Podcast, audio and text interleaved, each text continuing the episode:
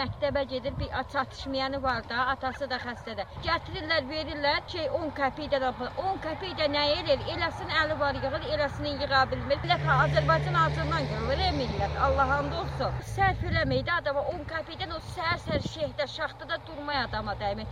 5 manat 1 kilo qənd edir, bir paçkası. Ondan başqa bir şey eləyir. Bunlar yağış imkan vermədi, çörək qazanay. Millət çətin. 2 uşağımı qoymuşam.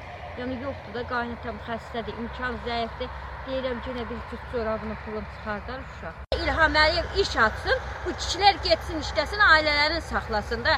Arvad çörək qazanır, indi kişilər yeyir.